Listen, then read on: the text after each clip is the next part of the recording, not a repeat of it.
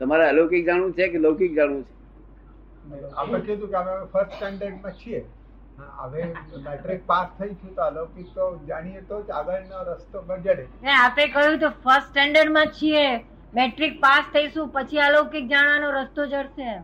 અલૌકિક જાણવું છે જાણવું છે. પછી- અમે ફર્સ્ટ કે સેકન્ડ સ્ટાન્ડર્ડમાં છીએ. અલૌકિક જાણવું છે પણ અત્યારે તો અમે ફર્સ્ટ કે સેકન્ડ સ્ટેન્ડર્ડમાં છીએ. એટલે લૌકિકમાં છીએ અલૌકિકમાં જવું છે. લૌકિકમાં છીએ અલૌકિકમાં જવું છે. ના પણ અલૌકિકની જાણવાની ઈચ્છા છે ને. ઘણી. ઘણી. તે પાછું એટલે હું અલૌકિકની વાત કરું હવે. કે આ જગત એક તો આ જગત કોણે બનાવ્યું એ મોટો પ્રશ્ન ઊભો થાય છે. શું?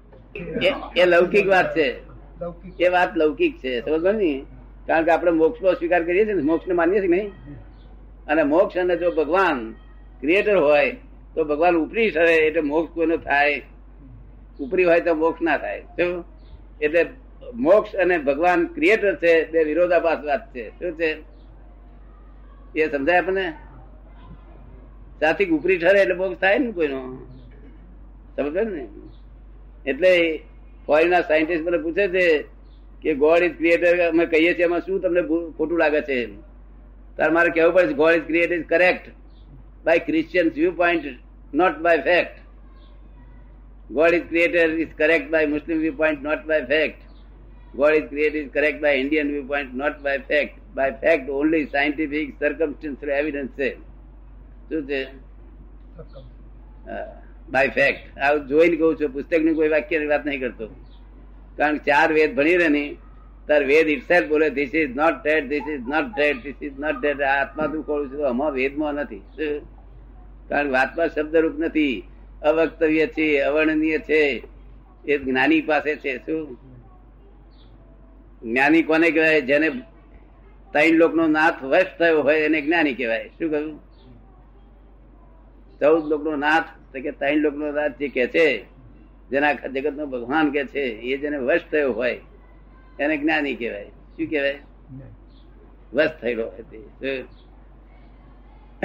આ જ્ઞાની પાસે બધું જાણવાનું ફેક્ટ વસ્તુ મળે તો એટલે આ God is not created of this world at all only scientific circumstance evidence છે.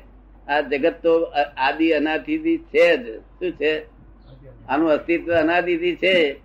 જો એનો જો બનાવનાર હોય ભગવાન તો લોજિક આ પેલા લોજિક વાળા પૂછે man may have created પણ એ man is created by God.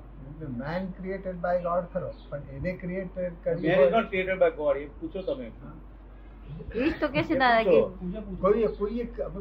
what is created by God તો પછી કે છે what is created by God જો ભગવાનથી શું ક્રિએટ થયું છે? કુંભાર જ નથી. એ કુંભાર નથી. ક્રિએટર નો કુંભાર થાય. તો ભગવાને કોઈ વસ્તુ ક્રિએટ જ કરી નથી. ભગવાન તો ભગવાન જ છે. પરમાનંદી છે. અનંત શક્તિ, અનંત જ્ઞાન, અનંત દર્શન, અનંત ચારિત્ર, સુખનું ધામ છે.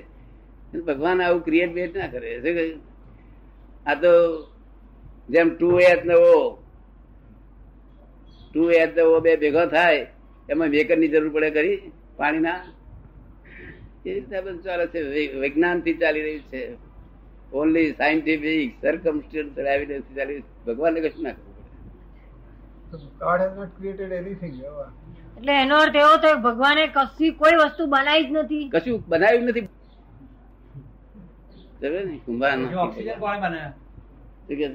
ઓક્સિજન એ કે બેઝિકલી છે ઓક્સિજન કોણે બનાવ્યો? ઓક્સિજન કોણે બનાવ્યો. મૂળ એલિમેન્ટ કોણે બનાવ્યું મૂળ એલિમેન્ટ મહાભૂત એવું છે ને? બનાવનારી જે આપણે મનમાં કલ્પનાઓ કરીએ છીએ કે આ ઓક્સિજન કોણે બનાવ્યો આ કોણે બનાવ્યું એમ જે કલ્પના કરીએ છીએ એ બનાવનાર અને બનાવેલી વસ્તુ એનું બિગિનિંગ હોય છે. શું હોય છે? અને બિગિનિંગ તરફ એન્ડ આવે. માટે બિગિનિંગ જે થાય છે એમાં કઈ ભગવાન હાથ ગાલતો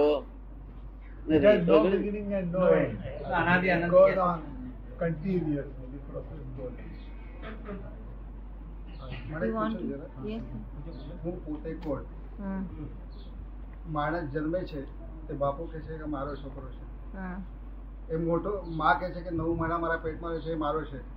એ છોકરો મોટો થઈ જાય પરણે છે તો બૈરી કે છે હું મારું બધું ઘર છોડીને છે એ મારો છે. છોકરાઓ કહે છે મારો છે, એ મરી જાય પછી કે આગની કે મારો છે. પછી કોનો છે?